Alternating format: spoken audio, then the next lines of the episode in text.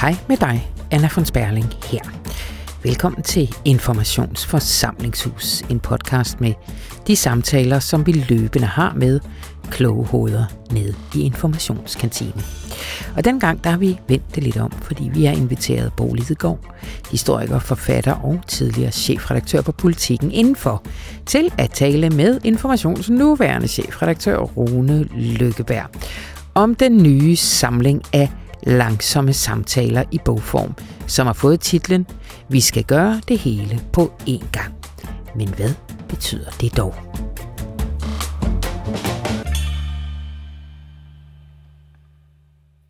Yes, jamen velkommen til jer. Hvor er det dejligt at se jer.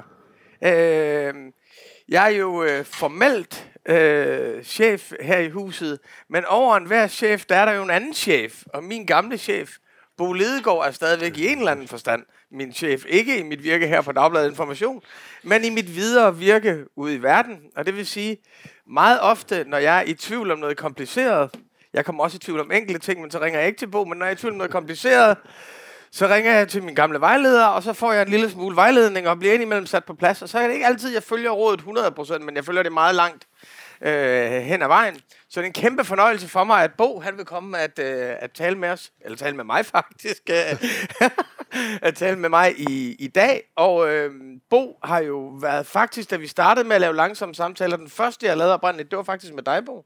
Tak for, at du er kommet. Og vil du tage over herfra? Ja, og det vil jeg gøre med, øh, måske øh, udover at sige tak for invitationen, det er jo altid øh, fornøjeligt, og det er også fornøjeligt jo at læse altid, når du skriver, fordi det er jo altid øh, noget, der tager fat om de store spørgsmål, og som gør det på en måde, der formidler en og provokerer, formidler spørgsmålene og provokerer tanker, dermed selvfølgelig også modsigelse. Det kommer vi til. Øh, men, men først måske for de af jer, der ikke allerede har læst bogen fra A til Z, øh, så lige en lille smule om, hvad den handler om, og det er jo sådan en hel del faktisk. Øh, og jeg har prøvet sådan, for at memorere det lidt, og resumere det i, i seks overskrifter, som selvfølgelig tager afsæt i det, som jo på en eller anden måde er den helt store metafortælling, klimakrisen. Og den er der selvfølgelig hele vejen igennem, men hvis man tror, at det kun handler om krise, klimakrisen, så bliver man meget skuffet, fordi det handler også om en hel del mere. Det handler også om alle de andre ting, der foregår. Det er sådan set bogens egentlige tema. Det er, at der foregår rigtig meget på en gang. Så der er også kolonialismen, både den gamle og den nye, og den endnu, den vi bærer med os i vores kultur og i vores modsætninger, og rigtig mange af samtalerne handler virkelig mest om den. Det handler om kønskampen, øh, kvindekampen. Øh, den er også et sted, hvor mange af samtalerne er fokuseret på den. Øh, og hvis ikke øh, det var nok, kolonialismen og kønskampen, så ved jo næsten, fordi I informationslæser, ikke? At så kommer klassekampen snigende lige bagefter, og Rune er jo sådan skabsvenstreorienteret. øh, og, øh, og det betyder, at den, enten er den der eksplicit, og måske hedder den ikke lige klassekampen, men så hedder den de undertrykte og de fattige, og, og dem, der arbejder øh, øh, øh på dækket på containerskibene. Hørt, og, hørt! Og, øh, og, øh, og dernede. Så, så, så vi er altså allerede på klima, kolonialisme, kvinder, klasse, og så er der i virkeligheden øh, to til, som, og der kan man læse samtalerne meget som, som øh, øh, også udtryk for en mental rejse, vi alle sammen jo på en eller anden måde har været på og er stadigvæk midt i, nemlig covid-krisen og bearbejdningen af den. Det er næsten som om, vi har glemt den, fordi vi har fået yderligere en krise siden da. Men altså, det var alligevel jo en voldsom erfaring for os alle sammen. Det der med en global pandemi og nedlukning og supply chains og øh, en anden måde at forstå de globale handelsmønstre og den gensidige afhængighed på. Altså også som en smitte, og for nogen, og for de fleste af os, det måde det måske også, at selvom det var voldsomt, så var det jo egentlig en nogenlunde fredsommelig epidemi, øh, som vi var ude for, eller pandemi. Øh, og der var jo sådan set helt stokastisk tilfældighed, at det ikke var en rigtig alvorlig sygdom, som faktisk tog livet af mennesker, øh, når de fik den. Så nogle har vi jo også kendt til, Ebola og andre. Så, så, så det var alligevel en, en, en erfaring, som satte sig, og som jo flere af samtalerne også i høj grad er fokuseret på, også måske, måske fordi de daterede lidt, lidt længere tilbage, og derfor var det ligesom den erfaring, øh, men for mig også det er helt forbløffende, hvor hurtigt vi glemmer, hvor ekstremt dygtige vi er til at fortrænge noget, som for et øjeblik siden var all over the place.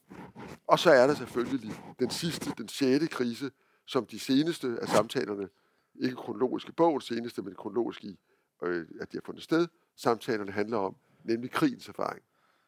Og krigens erfaring er jo igen interessant, fordi det er jo en gammel erfaring, det er måske den allerældste, øh, vi har jo kendt til den øh, altid, øh, men vi har jo de fleste af os levet i en tid, måske den længste tid i Europas historie, hvor der ikke har været krig. Øh, I hvert fald ikke sådan en slags krig, øh, og ikke så tæt på os, øh, og ikke sådan med en, en part, Rusland, som vi grænser op til, øh, og som vi jo øh, gennem hele vores liv har været vant til at se på, både som en, en ven og en fjende, øh, men som nu er i aktiv krig, øh, øh, og en krig, som jo ikke bare er udtryk for sådan nogle små etniske stridigheder et eller andet sted, dernede i periferien af vores bevidsthed, men udtryk for, at nogen mener, at der er et land her, som ikke rigtigt burde være der, fordi øh, det kunne lige så godt være en del af Rusland. Øh, og det skaber jo en helt ny bevidsthed også om vores egen udsathed på det punkt. Og det spørgsmål, Rune ikke bare implicit rejser med, altså de her seks kæmpe store globale temaer, men også ved at have taget samtaler med rigtig kloge mennesker, der ser for hele verden, eller fra forskellige dele af verden, som ser på de her spørgsmål med meget forskellige synspunkt, synsvinkler. Det spørgsmål, han egentlig så rejser i sin indledning og sin sammenfatning, det er, kan man overhovedet adressere nogen af de her problemer, uden at tage fat på dem alle sammen? Altså kan man, kan man gå til dem øh, enkeltvis, eller bliver man nødt til at gå til dem som et og samme problem? I kan huske, de er, der har grå hår, at der var en gang, vi, der stod på, øh, på, øh, på væggen i et hvert, i et hvert kollegeværelse, kønskamp er også klassekamp. Og det kan virkelig udvides her til.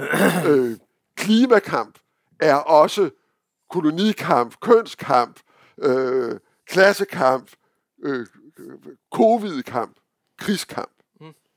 Og Runes svar er jo i virkeligheden et, han er hugger for Piketty. Det gør han sådan generelt. Han sjæler med arme og ben, øh, som alle gode intellektuelle gør, og siger, vi skal gøre det hele på én gang. Vi kan ikke tænke nogle af de her kriser, nogle af de her spørgsmål, uden at tænke dem alle sammen på én gang. Er det virkelig det, du mener? Ja, ja og nej selvfølgelig, fordi svagheden ved at have sådan en metadiskussion om et eller andet, en diskussion om vækst for eksempel, det er jo, at man ligesom skaber en forestilling om, at der findes et sted, hvorpå man kan slukke for væksten, og så har vi løst problemet. Eller, at, eller en diskussion om kapitalisme, at det ligesom, man forestiller sig, at en eller anden dag kan vi have en folkeafstemning, og der ved den folkeafstemning, der bliver vi enige om, at forbruget og fremmedgørelsen og det, som kapitalismen gør ved vores demokrati, er fuldstændig uacceptabelt. Så nu afskaffer vi det og finder på noget andet. Altså, det er jo svagheden ved at se det derop fra. Det er, at man tror, at, at problemerne også løses derop fra. Jeg mener, man, for, man løser problemerne abstrakt, man formulerer problemerne abstrakt generelt, og så går man ned og løser dem konkret, og der må være en sam- et samspil mellem de to ting hele tiden. Så det, derfor er det første svar på spørgsmålet nej, men grund til det andet svar er ja.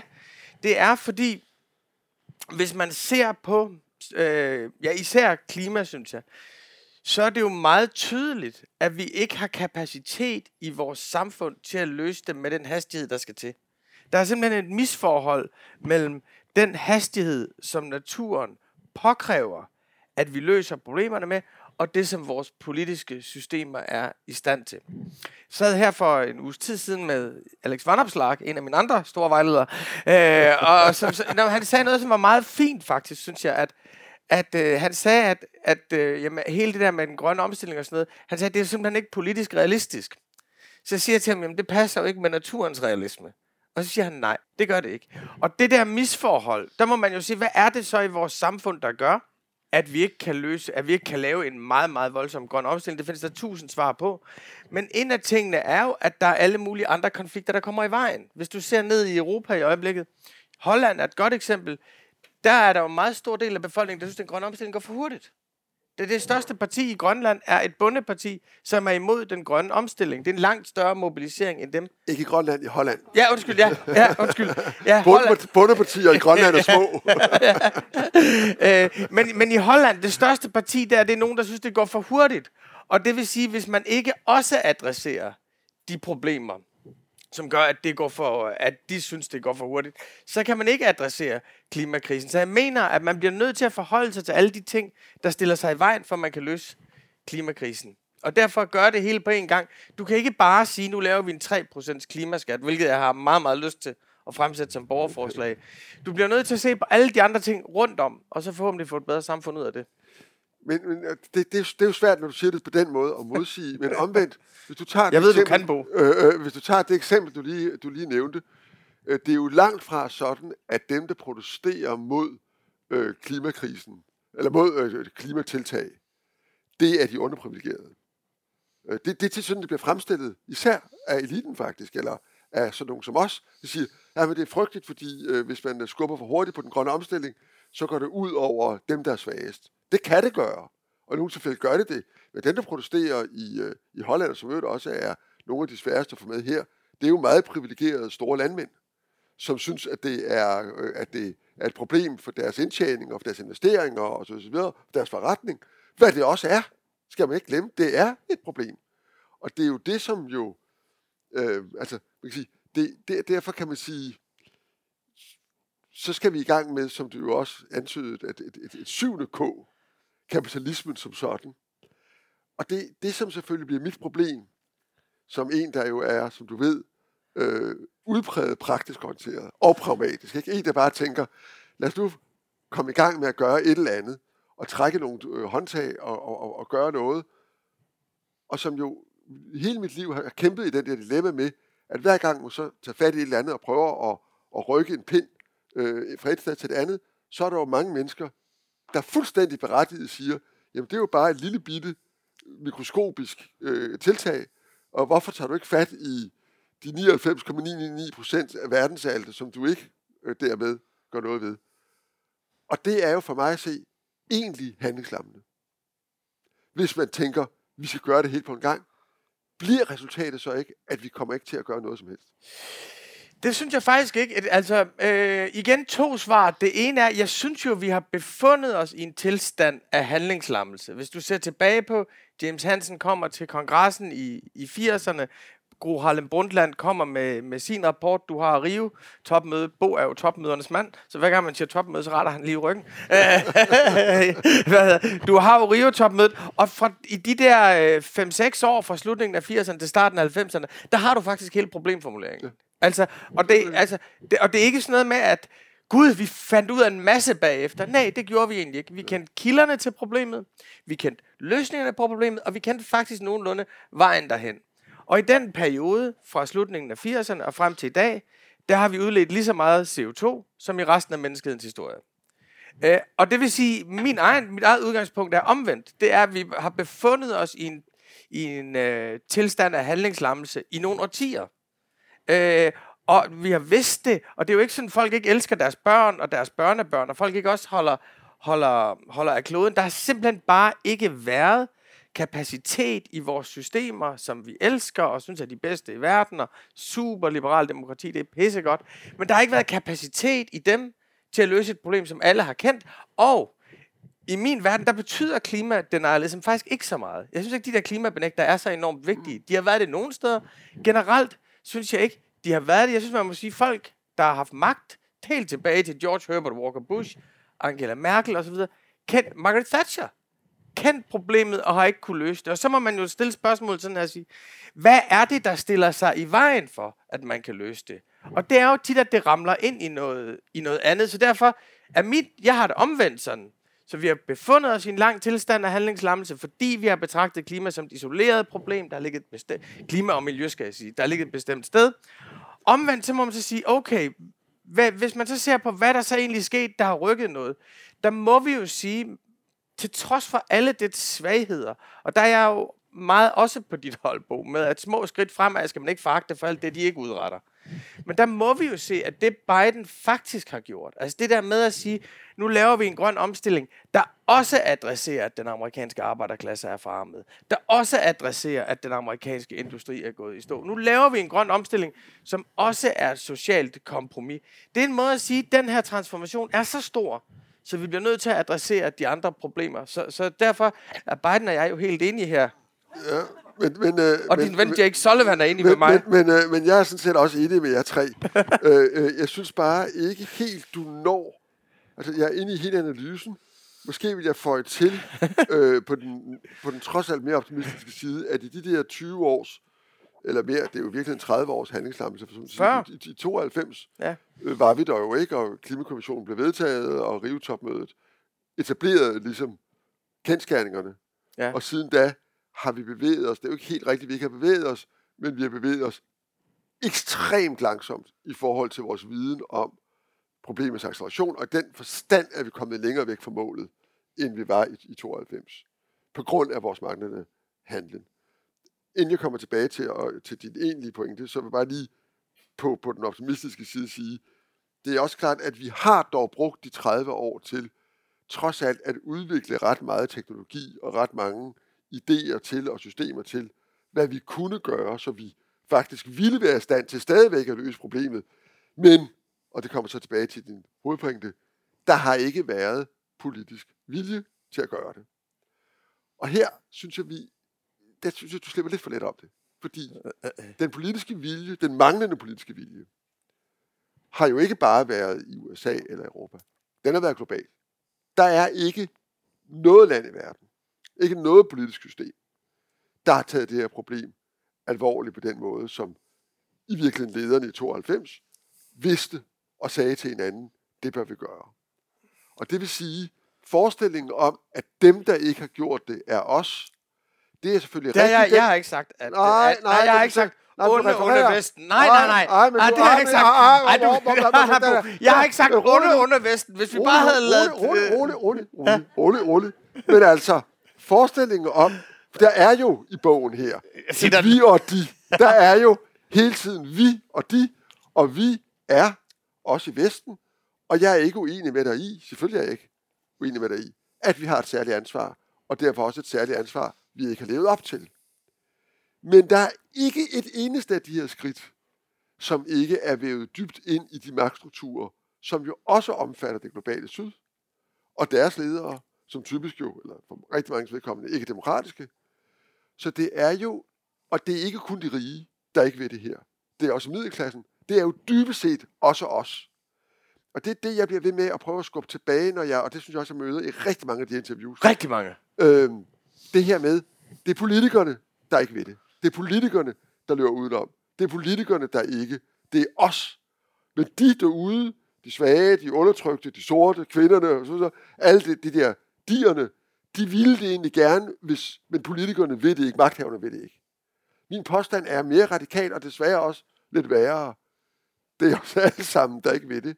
Fordi på et plan vil vi det gerne, og på det andet, fordi vi kan alle sammen forstå det, vi alle sammen ved det, vi er alle sammen informationslæsere, vi kan alle sammen se, at vi burde leve og gøre noget andet, end det vi lever og gør. Og så opstiller vi næsten alle sammen, jeg tror det gælder også alle jer her, det gælder i hvert forstå som dig og mig, Rune, vi opstiller vores egne små klimaregnskaber i vores hoved, at der er nogle ting, vi er være med, og måske er nogle af jer blevet vegetarer, og måske er I også holdt op med Thailand-turen og vinteren, men skiferien, ah, det kan man jo ikke, og så videre, og så videre. Og, og, og, og altså, det, vi har alle de der ting, og vi ved alle sammen godt, at det holder ikke. Vi ved også alle sammen godt, at det vil ikke hjælpe noget, hvis vi bliver sket og boet ude i en hule i skoven. Og vi kan ikke håndtere, hvad vi så skal gøre, og det vi gør er så meget begrænset. Og hele venstrefløjen, hele alternativfløjen, når de kommer til valgene, når det kommer til folketingsvalgene, hvad kræver de så? Mere. Mere til sygeplejerskerne. Skal sygeplejerskerne ikke have bedre løn? Hurtigt. Er vi ikke enige om det? Selvfølgelig. Hvad med skolelærerne? Skal de ikke også? Pædagogerne? Mere?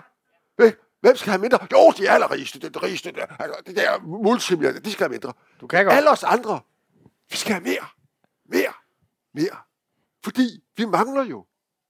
Og hele den tankegang er jo dybt, dybt nedlejret i os alle sammen, inklusive venstrefløjen. Der er ikke ét venstrefløjsparti. Der er ikke engang en leder af information, der siger, nej, vi skal faktisk ikke mere. Og det er jo det, politikerne reagerer på. Når der ikke er nogen politikere, der ved det her, så er det fordi, I stemmer ikke på politikere, der ved det. Fordi I synes, at folk skal have mere. Fordi I synes, de har fortjent mere. Skal arbejde mindre og have mere. Så jeg ved godt, at I synes, det skal omfordeles. Men det er jo slet ikke mm. det, der er pointen her. Mm. Pointen, ja, ja, men det, men, men det er jo, jo, men det er jo ikke sådan, verden hænger sammen. Det er jo ikke sådan, så dem, der forbruger mest, jeg er med på, at det skal omfordeles, det er ikke det der, det er den rigeste elite. Dem, der forbruger, det er ja, det er os. Det er de mange. Det er jo os, der har et kæmpe højt forbrug i hele Vesten, og som i øvrigt har et forbrug, som en ikke ubetydelig del af det globale syd også har. Den store globale middelklasse, der er vokset frem i de samme 30 år, og som jo i dag har et højere forbrug, end vi har. Et endnu højere forbrug. Så det her problem, det er jo dybt nedlejret hos os. Men Bo, det, det, du spiller jo over på min bane her, Lilla, fordi, nej, fordi, nej, fordi jeg, jeg interviewer et sted i bogen øh, Martin Wolf, som er chef finansøkonomisk analyse, analytiker på Financial Times, eller et eller andet i den retning. og han siger, hvis man havde sagt til ham for 50 år siden, at vi skulle udskifte øh, de fossile brændstoffer, vores energikilder til, til hele vores økonomi. Hvis man havde sagt det til ham for 50 år siden, så havde han sagt, det kunne man nok godt, hvis man havde 200 år til det. Og, og han sagde, problemet er, at vi har ikke 200 år. Og så siger han, så har han ligesom gået og tænkt på, hvad, hvad kunne der så ellers ske? Så siger han, man kunne, altså han siger, man kunne jo forestille sig, at der kunne komme sådan en meget voldsom katastrofe. Ikke så voldsom, så den udslettede os alle sammen. Øh, men, men en meget voldsom katastrofe, som kunne skabe sådan en opvågning, der kunne få det til at blive... Der kunne få, han siger det virkelig ikke kynisk. Han siger det som en, der har jagtet det, ikke? Der, der, kunne, der kunne få os til at vågne op. Og så siger han, men nej, faktisk ikke. Fordi det, der sker, når vi får de store katastrofer, det er jo omvendt, at så tænker folk, det er alligevel for sent. Så tænker folk, at, at det er alligevel for sent. Og hvis vi skal omstille nu, hvor det alligevel er for sent, så er resultatet, at vi omstiller, og vi mister, mens kineserne og inderne løber, og sådan nogen som Bo og jeg, og her er vi jo på sammenhold, der siger, at grøn omstilling er mulig, og øh, vi når måske ikke lige 1,5 procent målet, men hver decimal er, er vigtig, siger de. Taber man. Taber. I, I har jo ikke forstand på verden. Prøv at se, hvad der er sket sidst før. Der er jo ikke sket en skid. Det er sådan nogen som jer, der tror, man kan lave omstilling. Ikke? Så kommer Bo så, og så siger Bo, jamen det er også skide godt for økonomien. Det er også, det er også, det er også, det er også, så kommer Vækstbo, ikke? og siger, det er også det, vi skal leve af i fremtiden. Det er også det, vi skal leve af i fremtiden. Men jeg synes jo netop det, at du siger, at det er ikke, kapitalismen er ikke noget derude. Det er jeg enig i. Det sidder i os selv. Og vækst er ikke bare de onde. Vækst er også, at vi hele tiden har stigende forventninger. Ikke bare til materialisme, men også til den måde, vi kan tage os af hinanden på. Drage omsorg for hinanden på. Behandle en hjernetumor. Øh, betyde, øh, tilbyde Kræftgarantier, øh, behandlingsgarantier. Ja, tilbyde, spe- til, tilbyde specialiseret øh, hjælp til børn med psykiske lidelser. Altså alle de der ting, hvor vækst faktisk bare betyder, at vi kan tage os af hinanden. Ikke? Det er jeg jo enig i, men netop det betyder jo også, Bo, at vi skal kunne gøre det hele på én gang. At du bliver nødt til at se på, hvordan er vores systemer indrettet, hvordan tænker vi omsorg, hvad er det, vi vil have vækst i, og hvad er det, vi ikke vil have vækst i. For hvis du ikke tænker det så systemisk, så har vi jo en natur derude, der ikke forhandler med os. Prøv at gå videre ned. Er, du enig med mig i, at du er enig med mig her? Ja, altså, eller du er enig med mig. Det kan vi jo stændigt om. Men, øh, men, lad det, men, men, men ja, altså, analysen er jo, deler er jo men prøv en gang at, at, at, at tænke videre over, eller gengive noget af den covid-erfaring, der ligger her. Fordi jeg synes, altså apropos øh, øh, øh, Martin Wolfs, sådan, altså hvad skal der til for at ruske os op? Jeg har længe spekuleret over som historiker, hvor hurtigt vi er til at glemme erfaringer. Altså det er jo en, øh, en fantastisk stærk menneskelig egenskab, at vi husker så utroligt dårligt. Det er derfor, vi bliver ved at være glade og optimistiske og have det godt. Det er fordi, at vi, øh, at vi har en formidabel evne til at ikke at huske. Og især ikke huske det, vi ikke kan lide at huske. Hvad lærte vi af pandemien, Rune? Altså, det er jo kun, hvad er det, to år siden? Vi alle sammen sad om uslede og sang fæderlandssangen i vores, øh, i vores øh, huse og lejligheder, ikke? hvad, lær, hvad har vi taget med af den erfaring? Fordi der fik vi jo, selvom det ikke var direkte klimarelateret, selvom hun godt ja, ja, ja, det også ja, ja. er, så fik vi jo virkelig, altså det der mini-krise, Martin Wolf taler om, der var den jo. Og vi sad jo alle sammen der og var nødt til at tænke os om, med mundbind på og øh, klemme for næsen og øh, sprittede fingre. Hvad lærte vi, da vi sad og tænkte det, det synes jeg faktisk, vores italienske veninde, som er med i bogen, Donatella Di Cesare, hun siger meget fint, vi lærte af pandemien, at vi har en kolossalt kollektiv kapacitet for forandring og for hurtig handling på den præmis, at vi vender tilbage til normalen. Altså, at, at, at, at, at, at vi, kan lukke, vi kan tage alle flyvemaskinerne ned, og, vi kan, og, det, og det vi i øvrigt også understøtter også på en, at man skal gøre det hele på en gang. Når man tænker på, hvor meget man satte i stå, og hvor lidt udledningerne faktisk faldt. Altså, øh, altså det, det tager jo ligesom luften ud af alt det der med, hvis bare vi lader være med at flyve til Thailand, og lader være med at spise kød. Men det faldt med 7-8 procent det, det år, hvor vi stoppede alt. Men alt det kan vi godt. Vi kan godt ligesom lukke alle forlystelsespakkerne, men vi kan gøre det. Vi kan gøre det på den præmis, at de åbner igen. Altså, af, afkaldet venner er midlertidigt. Eller afkald, og, og så er folk klar. Det er den ene ting, vi lærte. Den anden ting, vi lærte, er, at næsten uanset hvilke type meget voldsom disruptiv politik vi laver, om vi skærer ned på den offentlige sektor, eller om vi pumper løs med kvantitative lettelser, quantitative easing og pengepolitik, så ændrer det ikke magtfordelingen i verden.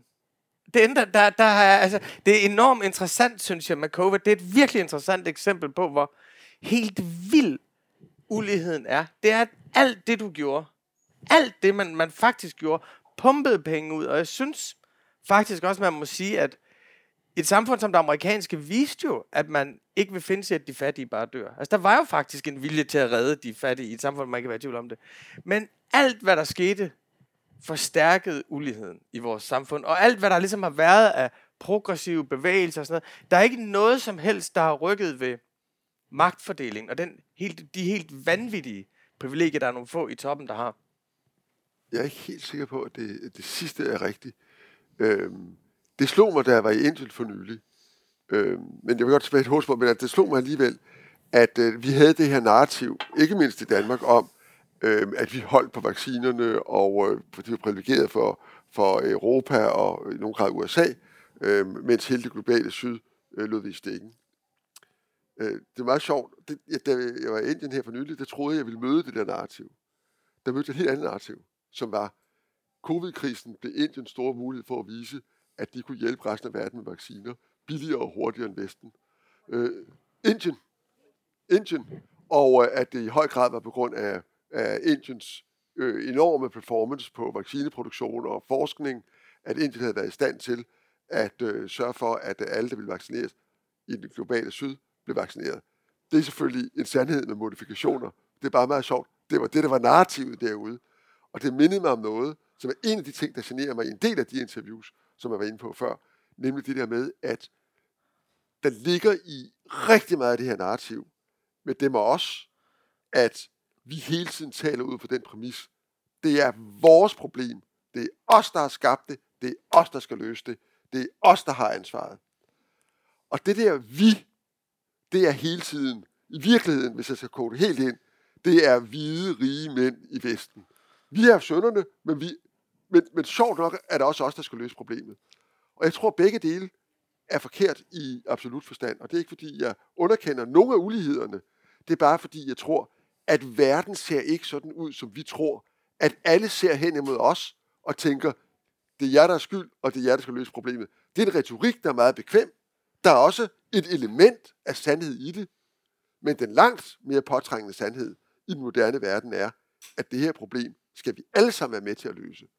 Og der er ikke noget, vi kan gøre, der vil løse det. Intet vi kan gøre. Vi står i Europa nu for 6% af verdens udledning. Der er intet, vi kan gøre. Vi overvurderer vildt vores, vores indflydelse på det her problem. Det er selvfølgelig ikke noget argument for ikke at gøre det. Det er ikke noget argument for ikke, at vi, har, at vi ikke har et ansvar. Men forestillingen om, at nøglen, roden, det er i virkeligheden, synes jeg, en, en, hvis jeg nu skal bruge lidt, at, at, at, at, at om ikke dine egne ord imod dig, så i hvert fald nogle af dine interviewpersoners, det er i virkeligheden en mental konstruktion, som er et levn for den tid, hvor det var os, der ruled the world. Og heldigvis er det ikke sådan mere. Og sådan skal vi heller ikke tænke det. Nå, men det siger Adam Tooze faktisk meget præcist i et interview med ham. Han siger jo, at det der med, at vi tror, at vi er verdenshistoriens subjekt, og hvad vi gør, kommer til at afgøre alting, at, at det er både altså, moralsk forkert. Det er moralsk forkert, fordi vi forestiller os, og det er jo en frygtelig arv efter kolonialismen. Det er jo det der med, at alt, hvad der er i andre samfund end vores eget, det er vores egen skyld. Altså, vi er det eneste subjekt, der findes. Så selv Robert Mugabe, årti efter årti efter årti, øh, han, han, han, han er vores skyld. Og det komiske er jo, at Mugabe lever af den fortælling. Ja, altså, præcis. Han bruger den jo hele Den der fortælling, at, at, at uanset hvor meget han mishandler sin befolkning, og uanset hvor meget han driver dem ud i fattigdom, så er det altid de, så er, Vores- så er det altid kolonialismens skyld. Så det er, altså... Den, den, Det ved jeg, du er, og derfor undrer det mig også, siger- nej, men det at, du, at der er flere af dem, der slipper afsted med det, Derfor, uden du går til dem. Hvad siger du? Jamen, det er jo præcis det, jeg taler med vores ven Adam Thus om. Ja, men- det, er jo, det er jo præcis... Det er jo Allerede- præcis, det var præcis det. Og han siger jo så det der... Altså, det mener jeg er, er... Jamen, det er moralsk forkert. Fordi dybest set har alle folk jo et ansvar for deres egen politiske skæbne. Jeg siger ikke, det er absolut, og de har ansvar for alt, men de har et ansvar. Du kan ikke tage det ansvar fra dem, og så bagefter mene, de er fri. Den anden ting er, at hvis man skal forstå klima, så er, altså, så er vi jo alt, hvad, vi- altså vi er afhængige af, at nogle andre end os gør nogle bestemte ting. Man kan sige, heldigvis har de det incitament for det, at de lever på den, på den samme jord. Men det der med at sige, det er vores skyld, og vi skal, og det er vores skyld, at Kina udleder helvede til meget, og det er vores skyld, hvis Indien gennemgår en voldsom industrialisering. Det er vores skyld, hvis Australien ikke gør sig fri af kulkraft. Det er vores skyld, hvis Sydafrika ikke gør det. Det er, det er både moralsk forkert, men det er også politisk forkert. Fordi så forstår man ikke den verden, vi lever i. Sagen er, at det er ude af vores hænder. Og i næste omgang, så betyder det jo også, at hele det der pis med, at øh, nej, men vi vil ikke have noget med Indien at gøre, fordi Modi er meget, meget grim, og, og Kina, det er kun Xinjiang-provinsen. Det er kun Xinjiang-provinsen og menneskerettighedskrænkelser. At hele den der optik bliver man jo nødt til at lægge væk. Man, man bliver nødt til at lægge væk og sige, vi har nogle fælles ting, som vi skal hjælpes, hjælpes ad, ad med, og heldigvis har vi også her en dyb fælles interesse i det. Øh, men så må man jo stille spørgsmål på en anden måde, som vores ven Piketty også gør, fordi så, at hvad er det så, hvor sidder kolonialismen så i dag? Hvor sidder arven efter, hvor sidder arven efter det?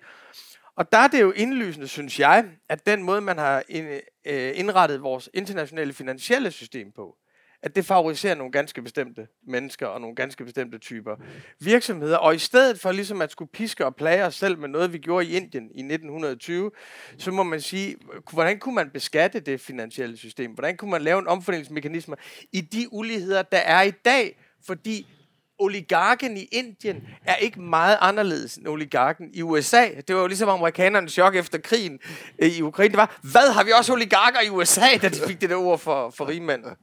Og de er lige så store kolonialister. Præcis.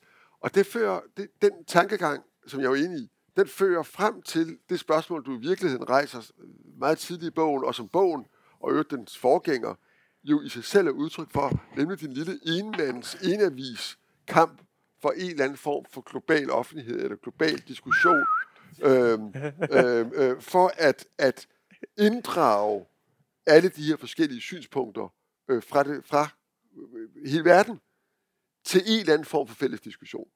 Men nu er det jo en bog i den forstand, at du samler dem, du interviewer dem, og du har, det har du så gjort i avisen også, at det er så trygt her, men det er jo ikke i den forstand udtryk for en dialog mellem dem. Det er udtryk for, at du præsenterer jer, os, for deres stemmer. Hvordan ser du muligheden for, når du arbejder med de her mennesker, når du taler med de her mennesker, at skabe den globale, det, det, den globale dialog? Det rum, hvor vi diskuterer, fordi det er jo reelt sådan, at når vi diskuterer politik her i landet, så er det altså næsten udelukkende dansk politik. Og alt ses jo, selv europæisk politik, som er meget tættere på, selv krigen i Ukraine ses jo med enormt danske briller, flygtningepolitik, migrationspolitik, alt ses med, hvordan er det for os? Øhm, så vi har jo den der etnocentrisme dybt, dybt inden i os, og ser det jo aldrig udefra, og ser, hvordan, hvordan, hvordan, vil, hvordan ser det her egentlig ud udefra? Hvad gør de her ting med de andre? Hvad er vores mulighed for, at, at, at, ligesom, at andre snakker med? Ja, ja det, det er faktisk et punkt, hvor jeg er ekstremt håbefuld. Altså, der er mange steder, hvor jeg ikke er det, men jeg synes, hvis du ser på, hvis vi tager et sådan meget banalt eksempel, det er jo Bidens store klimapakke, den der først hed, først hed den The Green New Deal, så hed det Build Back Better, så endte det som IRA, Inflation Reduction Act. Og lad os ikke gå ned ad den vej, som handler om, hvor frygteligt det er, den hedder det. Lad, lad, det, lad det ligge, men her har du faktisk en tænkning, som har været i, øh, i nogle ret små kredse i USA i meget lang tid, som er den måde, man har drevet globaliseringen på, har smadret den amerikanske arbejderklasse, men i virkeligheden den amerikanske middelklasse, og har smadret øh, hele fundamentet for, for, for det amerikanske samfund. Og det er jo nogle meget få, altså det er Barry Lynn, det er Lina Khan, det er Jonathan Cantor, det er Tim Wu. Der er en ganske lille gruppe, som har været i opposition til Hillary Clinton og Barack Obama og, og det demokratiske parti. De her folk har jo været ret inspireret af europæiske tanker, franske økonomer øh, og sådan noget. De, de har gået og tumlet med de her ting alene i, i nogle år. Så kommer der så en ny præsident, Biden, som har det store asset, og det mener jeg virkelig er et asset, at han ikke selv er voldsomt ideologisk. Og det betyder, at han kan faktisk lade sig præge af det, der er oppe i tiden. De laver så Inflation Reduction Act, som bygger på alle mulige ting, også Trumps sejr jo, men, men som og det der Inflation Reduction Act kommer, det betyder så, at de samme tanker vender til Europa. Øh, og pludselig har du et Davos-topmøde, hvor, hvor først kommer Catherine Tai, og hun siger til, som er USA's handelsminister, som virkelig er en del af det her nye økonomiske hold omkring Biden. Og hun siger så, hun siger så til Ursula von der Leyen i Davos, prøv at høre, I skal jo gøre det samme som os. I skal ikke klage over, at vi investerer i Amerika. I skal gøre det samme som os. Det her det er ikke et race mod bunden, det er et race mod toppen. Der går meget kort tid, og så holder Ursula von der Leyen en tale, hvor hun faktisk har bevæget sig der. Og der oplever jeg jo, at når du er i USA, der taler du med folk, der går op i lige præcis de ting, der sker her omkring Jake Sullivans. Vi skal have en globalisering med nogle meget høje hegne og nogle små haver. Og det får nogle bestemte effekter i Europa, hvor der er folk, der tænker over, over, over de samme ting. Så jeg oplever egentlig, at, der er med, at uanset hvor du er, så er der mennesker i den samme samtale. Øh, som, og noget af det har indflydelse på politik, noget af det kender man ikke idéerne, men jeg oplever, der er nogen, der er optaget af det samme overalt, og de vil. Det er også derfor, folk stiller op, fordi de synes, det er sjovt at diskutere ja. de her ting. Ja. Så jeg oplever, at den offentlighed er der, og jeg tror kun, den bliver stærkere. Det, det, jeg håber det. Øh, lige en lille fodnote, øh, altså inden din begejstring for Inflation Reduction Act går, går fuldstændig amok. Den har, den har altså den har mange gode ting, og du har jo fuldstændig ret i din analyse af, at den er tænkt som, altså Sullivan, som, øh, som er måske hjernen om nogen bag den, øh, og præsidentens ikke bare sikkerhedsrådgiver, men også i høj grad økonomisk og politisk rådgiver. Han kalder det jo offentligt, at den handler hverken om inflation eller klima, den handler om det amerikanske demokrati. Og det er så i hans lidt reducerede øh, forestilling. Øh, det handler om, hvorvidt øh, Biden er i stand til at slå Trump øh, næste år. Det er det, den handler om. Den, den handler om at skabe et økonomisk grundlag for, at det bliver muligt for Biden at genvinde præsidentvalget. Det er målet. Men dermed er altså også sagt noget andet, en lille beskidt sandhed om Inflation Reduction Act, som jeg også godt kan lide på mange punkter. Når jeg analyserer på den, og vi sidder og analyserer på den i det lille den lille tænketank, eller den lille virksomhed, jeg, jeg er en del af, som jeg sige, jeg tvivler på, at den fører til nogen som helst reduktion af USA's udlændinger. Det er jo, som amerikanerne siger, øh, kun guldrødder, ingen stiks. Og det, når, når han siger til, eller når, når Thijs siger til von der Leyen, du skal bare bruge guldrødder, kammerat, i stedet for at bruge alt det stiks, så er der ikke nogen, der protesterer. Så er det fordi, at det glade budskab der er, nu pumper vi ufattelig mange penge ud på ny grøn teknologi. Vi giver subsidier til alle jer. Hver enkelt af jer. Kom med en grøn idé. Kom med en grøn plan. Kom med bare noget, der minder om noget, I kan på grøn teknologi. Så får I skattefrihed for investeringerne i det, og så ser vi, hvad det fører til. Og det kan godt være, at de fleste er nogle kvejpander, som bare formøbler pengene, men der kunne være en eller to af jer, der faktisk er smarte og finder på noget, og det var sådan Tesla bliver til, det er sådan, øh, og på den måde finder vi på teknologier, som kan løse det her problem det er jo Inflation Reduction Act i kort fortalt. Det er ligesom at sprede penge ud over alle, der har gang i noget som helst grønt i USA. Og man kan selvfølgelig gøre som amerikanerne, krydse fingrene og tænke på, vi håber, at om 5, 10, 15 år, så vil vi se tilbage på Inflation Reduction Act og sige, den der genbrugsteknologi for at fange koldioxid i atmosfæren og, og, øh, og, øh, og, øh, øh, øh og øh, lægge det ned i jorden igen, øh, den der teknologi for at optimere solceller eller en helt ny A-kraftindustri, eller hvad vil de nu bruge de her penge til, øh, vil vise sig at løse problemet. Men der er intet, intet i den, der tilskynder at bruge mindre eller udlede mindre. Og jeg tror... Hvilket jo også fremgår af bogen. Ja, og jeg tror, at den, den første effekt af det, det bliver, at amerikanerne kommer til at have stigende, ikke faldende udledninger. Så det skal lige med. Nej, men det, Bo, det øh, synes jeg også. Jeg synes bare, at i forhold til din men, egen... Men, men, men, men egentlig var det ikke det, jeg ville. Ja, nej, okay, altså, det, det skal du ikke svare på. Det, det egentlig var det ikke det. Nej, nej, jeg vil pine dig lidt mere med, øh, med den der øh, globale offentlighed, fordi jeg synes, det er et utrolig vigtigt ærne, du er ude i der. Og så vil jeg så pine dig ved at trække den lidt længere ned på noget helt konkret. Der foregår jo den verden, der er udenom os, øh, den umiddelbart omkring os liggende verden, det er jo Europa.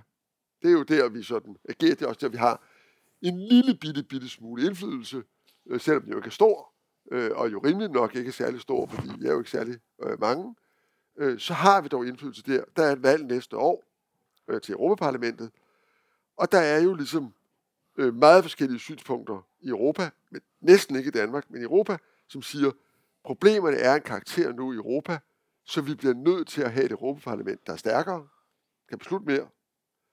Måske når, når nogen får noget mere magt, så er der nogen, der, andre, der får noget mindre. Så det betyder jo, at Folketinget skal have mere magt, og Europaparlamentet skal have mere. Folketinget mindre. Mindre, og Europaparlamentet mere. Øhm, for, fordi problemerne er jo, øh, er jo europæiske. Det gælder migration, det gælder klima, det gælder mange andre problemer. Og, siger de samme mennesker, derfor er vi også nødt til at skabe en europæisk offentlighed, en europæisk debat, og derfor skal kandidaterne, der stiller op, kunne stille op på fælles europæiske lister. For det er først, når vi vælger direkte parlamentarikere til et europæisk parlament, der har rigtig indflydelse, som ikke er et Mickey Mouse parlament, at vi får en diskussion på tværs af landene i Europa, sådan så de mennesker, der går ind for indvandring i, i, øh, i, øh, i, øh, i, i, i Italien, også snakker med dem, som er mere skeptiske i Danmark. Og så kan vi tale om tvangsfordeling og sådan ting. For så kan det besluttes af nogen i en europæisk offentlighed. Hvor står du i den debat? Jamen, jeg synes... Øhm, jeg tror nok, jeg står følgende sted. Det er, at man må til hvert niveau af demokrati, der må man se på, på, på, hvordan er det realistisk at have et europæisk demokrati. Og det betyder, demokrati betyder her egentlig bare to ting for mig. Det betyder delegeret handlekraft og en eller anden form for accountability. Præcis. Det vil sige, at der er nogen, der kan gøre noget på vegne af fællesskabet, og vi kan drage dem til regnskab. Det er for mig alt. Altså det, det er alt, og derfra kan man sige, den delegerede handlekraft, er det gennem en direkte valg, eller er det gennem, at man vælger nogen, der vælger nogen? Er det gennem, at Folketinget udpeger? Og der kan man ikke have direkte valg til alting. Øh, og, der, der, øh, og, og accountability, det betyder jo, at man kan smide dem ud igen. Men for mig kan accountability sådan set også bare være, at man har en offentlighed, som holder folk i ørerne. Man har en hel kommission, der blev afskedet en gang på grund af en, en kæmpe skandal. Og det er faktisk nok for mig. Og jeg er ikke så vild. Jeg tror meget på Europaparlamentet som et slags øh, debatakademi. Et sted, hvorfra man skaber idéer og pres og sådan noget. Jeg tror ikke på sådan et europæisk parlament øh, med sådan en fælles europæisk offentlighed på den måde. Det jeg tror på, det er, at kommissionen skal have større handlekraft. Kommissionen skal kunne gøre nogle ting på vores allesammens vegne, og det kan parlamentet være med til at skubbe på til. Men jeg synes, når man vil have det der stærke Europaparlament og sådan fælles europæiske valg og fælleslister, der synes jeg lidt, man begår den fejl, at man tror, at Europa skal være en konfederation eller en nationalstat på større skala, og så misforstår man faktisk styrken ved Europa. Styrken ved Europa er, at vi har vedtaget fælles handekraft gennem nationalstater. Og man kan virkelig sige, synes jeg, og det her er ikke noget, øh, det her er ikke noget manipulatorisk greb. Øh, man kan virkelig sige, at nationalstaterne er blevet stærkere i Europa gennem de sidste 50 år. På grund af den europæiske union. Det mener jeg, at man kan føre det argument i, i, igennem. Så spørgsmålet her, det er for mig, hvordan kan du delegere handlekraft på fælles europæisk niveau? For mig at se, helst til kommissionen.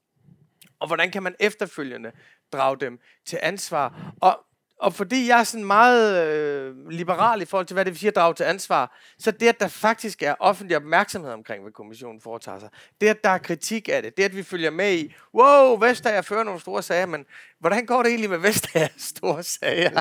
altså, wow, Europa har fået en knytnæve, hvem er det egentlig, den knytnæve rammer? Og hvad betyder det for Europa? Det er sådan set fint for mig, så jeg synes, og, og hver gang man så har magtudøvelse på et fælles niveau, så kommer offentligheden af sig selv. Det havde vi jo faktisk. Allerede til Irakkrigen 2003, globale demonstrationer. Finanskrise, global diskussion. Øh, gældskrise, meget fælles europæisk diskussion, flygtningekrise. Så jeg mener, begivenhederne skaber offentlighederne, og så skal man holde fast i de offentligheder til at holde vores magthavere, øh, til at give dem handlekraft, og til at drage dem til regnskab efterfølgende. Jeg er meget enig. Men, og jeg tror faktisk, du ligger meget mainstream i forhold til, hvor mange danskere ligger.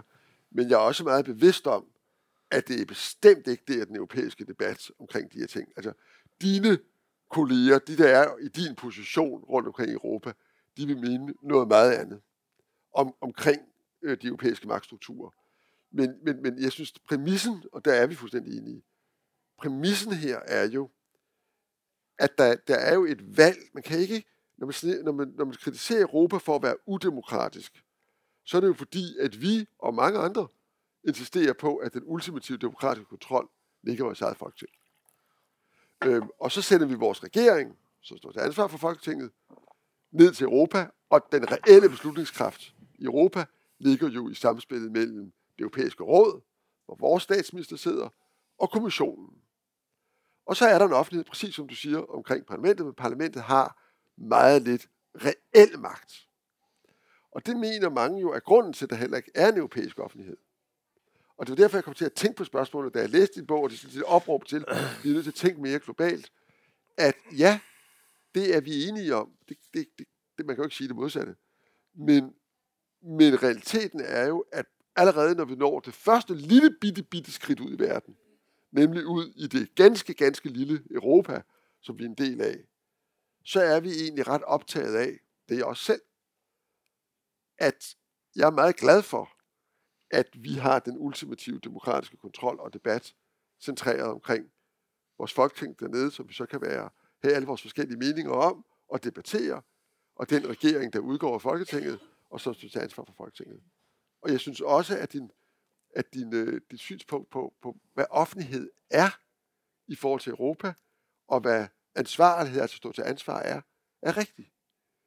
Men jeg går bare opmærksom på, at det synspunkt, som vi altså, som vi ikke kan komme op og skændes om, øh, det står i skærende modstrid til, hvad næsten alle franske intellektuelle, hvad rigtig mange tyske intellektuelle, hollandske, belgiske, alle, groft sagt hollandske, belgiske, øh, øh, rigtig mange, som vi i øvrigt deler øh, synspunkter og verden med, vil have nogle meget andre synspunkter på det her europæiske.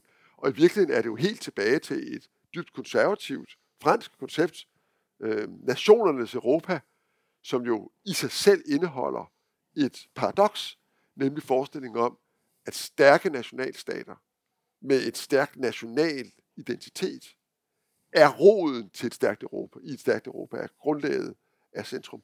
Men jeg siger bare, hvis det er det der synspunktet, og jeg deler det, og man tænker lidt længere ud i verden, så er det, så er der en eller anden disharmoni her mellem ønsket om, at vi har en stor global offentlighed og større handekraft globalt, og vores egen skepsis, når det gælder bare det allerførste lille skridt at have en sådan europæisk konstruktion. Der er en modstrid der. Ja, men, men jeg tror, vi kan skubbe den hen et sted, et sted hvor vi måske bliver uenige igen. altså, øh, lige en lille ting om global offentlighed. Jeg oplever faktisk, at problemet er et helt andet sted. og det er et meget interessant problem egentlig. Det er, at du er vokset op i et diplomati og på en avis og som historiker med nogle bestemte vestlige tænkemåder. Og hvis du har så på grund af dine møder og dit arbejde haft nogle særlige møder med kineser og folk i Mellemøsten og Inder og sådan noget, ikke? men der er lang vej over at skulle til at sætte sig ind i deres tænkemåde og deres kanon. For mig, øh, uddannet på humaniora og på information og sådan noget, hvis jeg skal ligesom nu siger jeg det meget banalt, men hvis du og jeg skal lyde kloge, så er det meget nemmere for os at tale ud for noget vestligt, som vi kender. Så, så derfor, selvom vi kan sidde og lave en vestligt baseret magtanalyse af, at vores verden fylder relativt mindre, så er det enormt svært for os at gå over og tænke kinesisk. Det er enormt svært for os at gå over og tænke kinesisk, og det er jo lidt latterligt, når man tænker på de to og en halv gang, så mange som, som vi er her, og på en eller anden måde er deres politiske eksperiment langt mere interessant end vores. Så det der med vores forfængelighedssystemer, øh, i offentligheden. Meget klog. Virkelig god pointe. Han fortolkede en fransk tænker i fjerde potens. I virkeligheden er det ikke så meget det, vi har brug for, som nogen, der introducerede en kinesisk tænkning i første potens. Så det, det er ligesom det, det synes jeg er problemet ved offentligheden. Og det er det, som næste sæson af Langsomme Samtaler kommer til at gøre op med. Men, men til det andet, der, min holdning vil jo så i forhold til EU være, at vi er et sted nu, hvor vi har nogle ambitioner for EU, samtidig med EU har meget få midler. Og det vil sige, at EU skal følge med Inflation Reduction Act. EU skal lave European Champions. EU skal redde Sydeuropa. Og Next Generation EU. og der har vi jo fundet sådan en super lousy måde at gøre det på. Med sådan nogle pengepolitiske mekanismer, som ingen rigtig forstår. Vi optager et kæmpe lån, og så bliver vi enige om, at det lån betaler vi bare ikke tilbage, fordi vi har en høj credit rating. Og så er præmissen for det, at vi betaler ikke det lort tilbage, det er, at vi siger, det var en one-off, vi gør det ikke igen. Og så kommer vi snigende om 3-4 år. For forventningerne til europæisk handlekraft vil jo være de samme.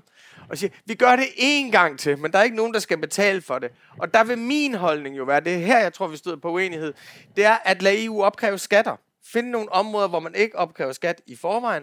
Finansskat, forskellige andre former for skat, hvor det er ekstremt vigtigt, fordi det demokratiske input kan komme mange steder fra, men det, at den europæiske union kan tage fra de store, og kan lave social retfærdighed, det tror jeg ekstremt meget på, at vil give dem legitimitet. Give os legitimitet til at handle det. Så jeg ser jo skridtet herfra, Bo, det er jo fælles europæiske skatter på de rigeste, handlekraft til at hjælpe de fattigste. Er det ikke lækkert? Oh, jo, det er, er du med mig, Bo? Det, det er, Åh, oh, ja, det er godt.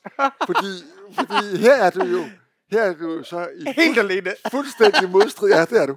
Og du er fuldstændig modstrid med dig selv, fordi du kender jo din amerikanske historie øh, godt nok til at vide, øh, og det er jo ikke bare en amerikansk historie, men det er jo ligesom en klassisk, øh, altså ligesom du siger, hvad er egentlig magt, kontrol med magten, ikke? Det er, at vi kan delegere, mm. og at vi kan stille folk til ansvar. Men man kan også sige på en anden måde, at dem, der kan opkræve skatter, det er dem, der har magten. Mm-hmm. Det har siden tidernes morgen været næsten definitionen på både en statsdannelse og en magtkoncentration. Fordi i det øjeblik, du opkræver skatter, så har du også, øh, vi er også nødt til at have nogle midler til at inddrage den, fordi sjovt nok er der ingen mennesker, heller ikke øh, det finansielle system, som er meget begejstret for at betale skatter, og derfor har magtudøvelse og skatteopkrævning altid været to sider af den samme mønt, for nu at uh, bruge en i sammenhæng god metafor. Ja, ja. Det er to sider af den samme mønt, og dem, der har magten til at opkræve skatter, de har jo også en anden vidunderlig ting, nemlig magten til at bruge pengene, de her dejlige penge. Og det betyder jo, det er derfor, at det er jo, kampen, den politiske kamp står jo aldrig om, hvem skal have pengene. Fordi alle er jo enige om, at det, man, skal, man skal bare give pengene til dem, der er flest, og som stemmer mest på en. Så problemet, problemet er altid, hvem skal betale? Hvem er det, man skal opkræve? Og det er selvfølgelig altid nogle andre end os, fordi vi er de gode, og de onde, det er dem, der er, det er finansen, den finansielle sektor, og det er de rige, og det er milliardærerne, og den globale elite. Og Nemlig. no, no, ja, altså, Sig nogen noget mere, derude, Du er godt kørende. der, er nogen derude, dem der flyver privatfly, og alt det der. Øh, og Davos folk? Ja, oh. spær Davos inden, opkræv skatter dem der. Rødvin. der god idé, og så videre, ikke? Men lige præcis, når du så når til det med rødvin, ikke? så er du allerede nede i et lag, for der er flere. Ah, nej, nej, nej, nej, nej, nej, nej, rolig nu, og så videre. Sagen er jo den, at hvis du delegerer skatteopkrævning til EU, mm-hmm. så delegerer du magt, og hvis du delegerer rigtig magt, altså til rigtig at komme efter sådan nogle svinerige chefredaktører, så skal de også stå til regnskab på en anden måde. Så er du i gang med en europæisk statsdannelse. Og det er jo lige præcis derfor, at den bastion, den er alle medlemslandene til gengæld enige om. Hver gang kommissionen kommer snigende og siger, du skal høre, I vil alle sammen gerne det her. Og vi lægger lige en lille bitte, ganske lille bitte, bitte skat ind her, så så skal ikke have vi får i kommissionen. Og det gør kommissionen rutinemæssigt. Ved hver eneste gang, han sagde i Europa, så når man kommer til det der lille fodnote, her vil kommissionen lige have en lille bitte mulighed for at opkræve sin egen skat, så slår medlemsstaterne statsminister knaldhårdt ned på. Nej, nej, nej, nej, nej, nej. I skal hverken kunne opkræve skatterne, og I skal heller ikke kunne penge til folk. For det er jo os, der skal være de gode, skal købe jer som vælgere. Det eneste sted, det lykkes, hvor er det? Det er jo i, øh, da man lavede ETS-systemet, altså det europæiske system til at beskatte de store virksomheders udledninger af koldioxid. For der går en del af provenyet til kommissionen og til at betale den gæld tilbage, du taler om.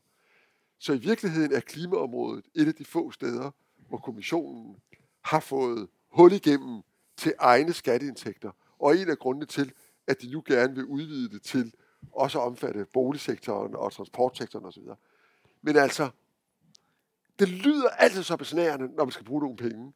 Tag det fra nogen, der er ekstremt rige. Men, Bo, synes... Men det er bare, det er bare en illusion, fordi dem, der er rige, når det kommer til de store tals lov, det er os.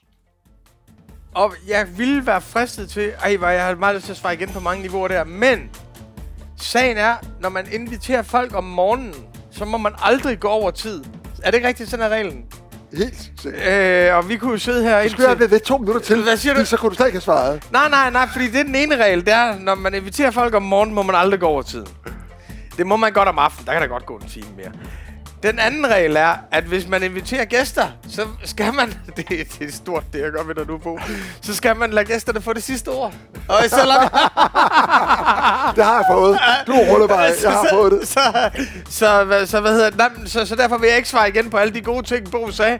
Men bare sige, at det her det er jo en samtale, der er fortløbende. Og jeg tror virkelig meget på det der med, at de forskellige samtaler, der er ude i verden, de også resonerer med nogle samtaler, vi har inde i hovedet med os selv. Øh, fordi nogle gange synes man jo, det kan fandme ikke passe.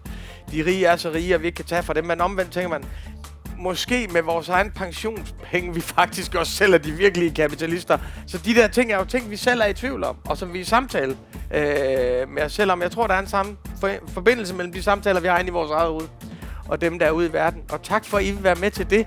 Så tusind tak for, at I kom i dag. Tak til dig, Bo, og tak til jer alle sammen.